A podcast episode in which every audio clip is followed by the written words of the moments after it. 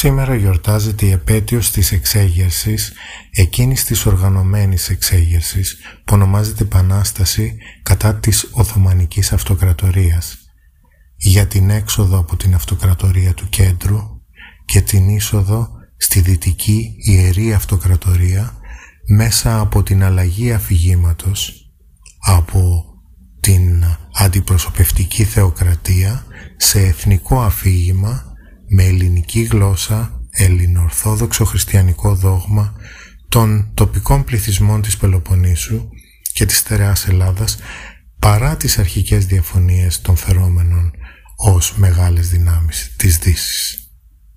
Η Επανάσταση ήταν ένοπλη ή ο εορτασμός ισχύει για την έναρξη του ένοπλου αγώνα.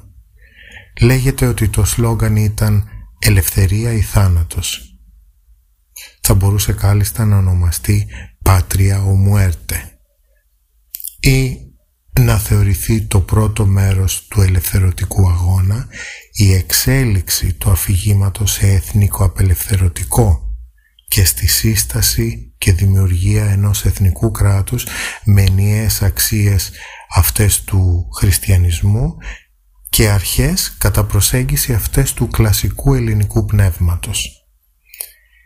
Η ελευθερία είναι όντως ένα πολύ ωραίο θέμα και σκοπός. Δεν κατακτιέται όμως με τα όπλα και ούτε υπογράφεται με αίμα από κάποιον αρμόδιο αριστογείτονα. Ολοκληρώνεται όμως σε μια συλλογική κατάσταση που αρχίζει μέσα στον καθένα και κατακτιέται μέσα στον καθένα. Είναι πάντως μια επανάσταση διότι υπάρχει όντως ένα ζυγός. Η πεποίθηση πως για όλα φταίνει δυνατή. Πράγμα που γεννιέται από το μίσος της ζήλιας για τη δύναμη, για τη θέληση, για το θάρρος. Το μίσος είναι έκφραση του φόβου και ο φόβος είναι η αρρώστια της ψυχής της οποίας φυσική λειτουργία είναι αγάπη, η δημιουργία και η εμπιστοσύνη. Για να ξεκινήσει αυτή η επανάσταση χρειάζεται ένα πολύ θαραλέο βήμα.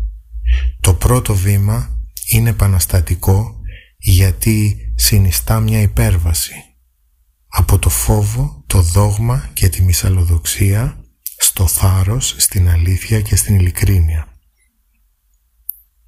εκδηλώνεται γρήγορα σε γενεοψυχία και σε ευγνωμοσύνη. Ζήτω η ελευθερία.